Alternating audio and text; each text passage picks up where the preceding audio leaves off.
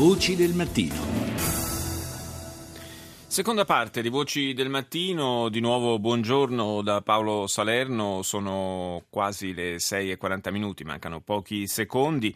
In questa seconda parte vi vogliamo tornare a parlare di uranio impoverito. Il Parlamento italiano ha dato il via libera alla creazione di una nuova commissione d'inchiesta su questo tema. Tante le vittime che sono o sarebbero legate alle conseguenze del contatto con questa sostanza utilizzata, lo ricordiamo, in particolare per rendere più efficaci, più indurire e rendere più penetranti i proiettili e granate in uso da parte di molti eserciti nel mondo. Vi raccontiamo, per introdurre l'argomento, una storia tragica, quella di Giuseppe Bongiovanni, che era un appuntato scelto dai carabinieri, prima in servizio in Sicilia e poi nel 2000 in missione in Bosnia. È morto nell'ottobre del 2007, dopo 7 anni di malattia. Ha lasciato la moglie e 3 figli. Al microfono di Rita Pedizzi, la vedova Salvina Pirosa racconta il suo calvario. Dopo 4 mesi che stava già lì, ho incominciato ad avvertire i primi sintomi di dolori. Mi fa male la schiena, Salvina, sai, così faccio vabbè, forse tutto, cambiando letto, brandina. E poi niente, finita questa missione, naturalmente... Quanto è stato in Bosnia? E lui esattamente 9 mesi. È arrivato a casa, finita questa benedetta missione, lui felice, e dopo 1 settimana incominciano dolori atroci, gambe, sai, quando si pensa all'ombosciatalgia, nel nerdisco, tutte queste cose qua. Ricoverato a Grotta Ferrata, purtroppo è stato riscontrato questo tumore alla schiena di Peppe, e da lì è iniziato il calvario di Giuseppe Bongiovanni. Questo tipo di tumore si rigenerava, rigenerandosi ogni 6 mesi, 7 mesi già di nuovo intervento. L'ultimo è stato operato al Bologna, al Maggiore, dal dottor Boriani. Praticamente è durato dalla mattina alle 8 e sceso da giù in sala operatoria, poi portato in terapia intensiva all'1:30 di notte, e da lì siamo partiti poi per fare radioterapia ai protoni in America, a Boston. Siamo stati lì 2 mesi. Dopo che siamo tornati dall'America del 2003 andava quasi un po' tutto bene, diciamo, curvo così, e poi l'ultimo anno prima della morte si è praticamente paralizzato nel 2007, dopo dolori che non sto a raccontare, perché se penso alla sua faccia, il suo viso, è stato un martire mio marito. Quando era a Sarajevo mi dice: sai Salvina che cosa si vocifera qua di questo uranio impoverito? Faccio tanto che gli faccio: perché, ma che cos'è? Guarda, ancora lo devo scoprire anche io. Tanto che stava lì, sempre queste voci sempre più terrificanti che andavano all'orecchio di questi militari, di questi ragazzi. Gli sembrava strano, lui ha lavorato con gli americani alla base Nato di Comiso, come che sono meticolosi questi americani. Mi fa: ma qua la cosa strana è che loro fanno servizio con maschere,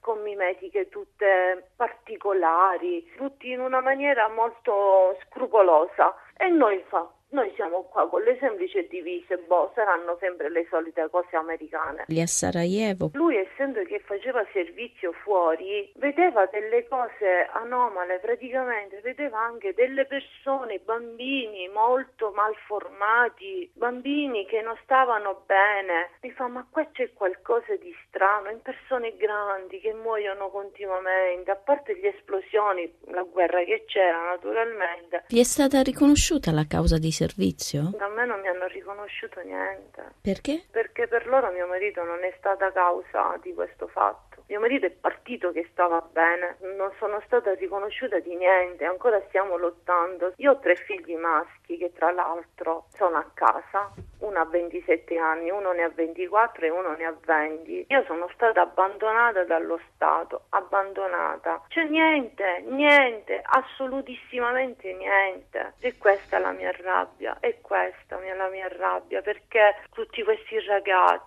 queste mamme che piangono i loro figli morti, le mamme, veramente, i miei figli, che io sono stata 7 anni fuori, 7 anni, se non fosse stato per la mia mamma e il mio papà per accudire i miei figli non lo so che fine avrebbero fatto, perché 7 anni io non è che ero a casa sempre, io ero sempre in giro ospedale, Ospedali, ospedali, ospedali, 7 anni di un lungo calvario con dolori atrocissimi. Io non voglio niente, magari avere un riconoscimento per questi ragazzi. Io non parlo solo per mio marito, io parlo per tutti. I soldi che ci vogliono ad affrontare questi tipi di malattia nemmeno immaginate. Tu Stato italiano, tu sapevi cosa andavano incontro i ragazzi a fare questo tipo di missioni. Non ti devi nascondere, affronta.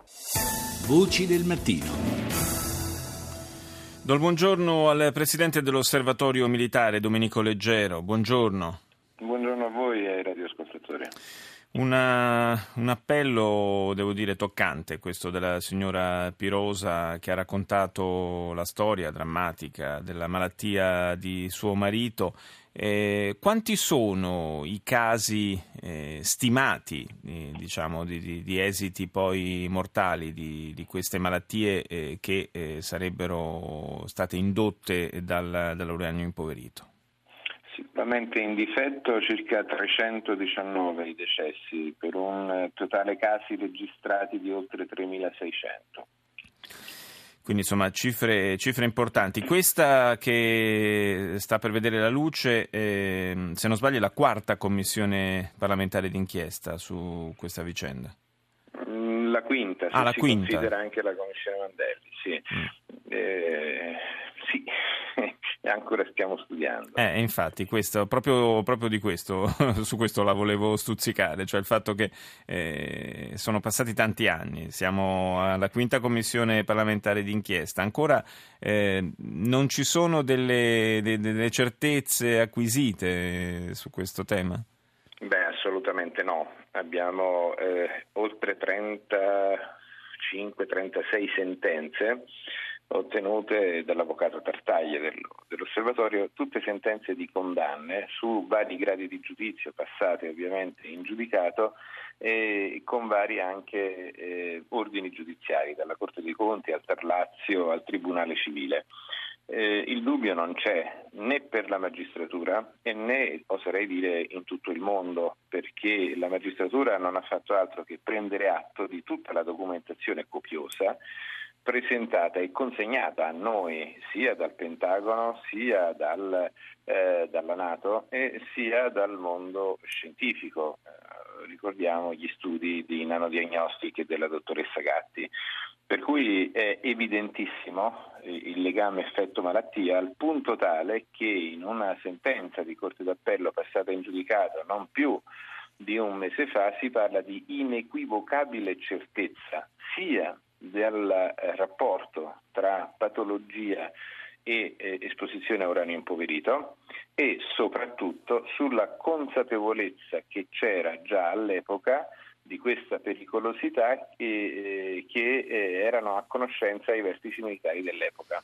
Questi sono i due aspetti delicatissimi. Questo ultimo mi sembra poi lo snodo fondamentale, perché da lì discenderebbero le vere responsabilità, nel senso che se non ci fosse stata contezza del rischio, chiaramente non si potrebbe neanche forse arrivare a delle condanne, ma se invece viene stabilito che fossero a conoscenza, allora cambia tutto. Allora, questo già è stato stabilito. Il problema sostanziale qual è? I vertici dell'epoca. In Italia c'è un criterio che purtroppo va avanti da tempo, dove quando il colpevole è lo Stato è preferibile non individuare le colpe. Quindi non possono esserci colpevoli. A questo punto la comunità italiana è costretta a pagare 10 volte tanto danni per conto e a nome di sentenze che poi nemmeno vengono eseguite, ma questo è un altro aspetto. Si tenta di non eseguirle addirittura, e questo è il Ministero della Difesa. La polemica degli ultimi giorni è viva in questo momento e quindi pur di non ammettere un errore che evidentemente c'è stato, un errore storico, politico, tecnico, di impiego operativo c'è stato. E però diciamo che i colpevoli non possono assolutamente, per la loro funzione, il loro ruolo, il loro compito, essere accusati, e allora si preferisce mettere all'agonia e distinguere morti di serie A e di serie B pur di non far assumere la responsabilità a chi effettivamente all'epoca ne aveva. Immagino però che in molti casi non sia facilissimo dimostrare il diretto nesso tra l'esposizione a questa sostanza, l'uranio impoverito, e le malattie poi che ne discendono. No. Lo dimostra anche il caso appunto che abbiamo sentito dell'appuntato Bongiovanni. Assolutamente no. È talmente evidente e chiaro il rapporto tra patologia e malattia che viene identificato in modo netto da un'analisi nanodiagnostico che va a fotografare, attenzione, quindi non è una teoria, non è una tesi, non è una linea medica, particelle di dimensione e forme tale che possono essere prodotte solo ed esclusivamente da esplosioni che superano i 3000 gradi. Queste esplosioni che superano i 3000 gradi sono prodotte in questo momento sul campo di battaglia solo ed esclusivamente da munizionamento all'uranio impoverito. Questo è il contesto. Perché alcuni sì ed altri no? Beh, questo è quello che succede, anche questo normalmente in Italia. Nel momento in cui un'amministrazione, in questo caso quella del maresciallo Bongiovanni, che sin dal primo momento si trovava in quel momento storico che bisognava assolutamente negare, lo ha negato subito in modo chiaro e netto e non vuol più ritornare sui suoi passi, costi quel che costi. Teniamo di conto che ci troviamo nei confronti di un'amministrazione che viene condannata a pagare, condannata in via definitiva, e non esegue la sentenza, un'amministrazione che non so fino a che punto è semplice ignoranza giuridica, che decide, siccome le condanne sono in solido tra Ministero dell'Economia e Ministero della Difesa, un'amministrazione che decide motu proprio, dice no, io pago soltanto il 50% perché l'altro è dell'altro ministero.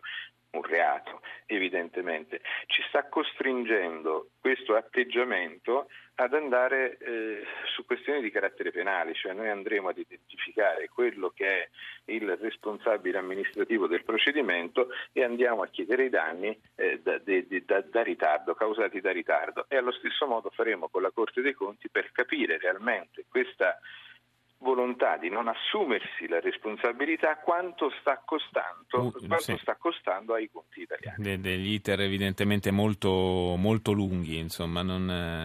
E nel frattempo la gente muore, questo è il dramma. Io non credo ci sia differenza tra i miei colleghi che sono saltati su una mina o sono stati colpiti e morti da un attacco, da un'imboscata, da coloro invece che restano vittima di un fuoco amico, addirittura non inconsapevolmente ma consapevolmente, e ignorati solo ed esclusivamente non dal mondo, non dal teatro operativo, ma soltanto da coloro che dovrebbero tutelarli e difenderli.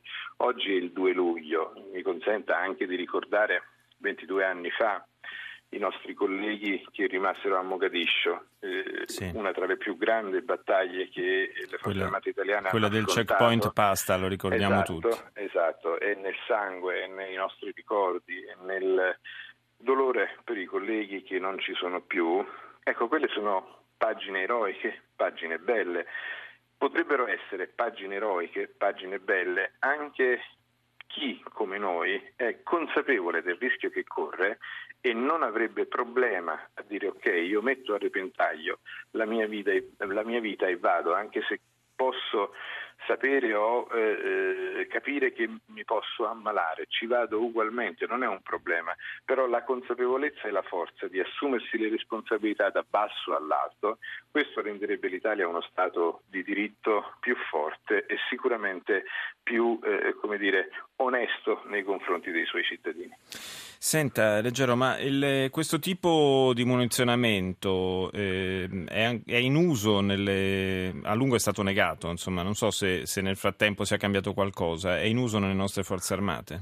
Assolutamente no. Le forze armate italiane non usano, non hanno munizionamento all'uranio impoverito, non hanno nemmeno le armi idonee per poter esplodere munizionamento all'uranio impoverito, che hanno una composizione e una tecnologia decisamente diversa. È stato negato, non glielo so dire perché è stato negato, anche perché l'utilizzo del munizionamento fu presentato prima dei bombardamenti dal generale Smith, all'epoca comandante del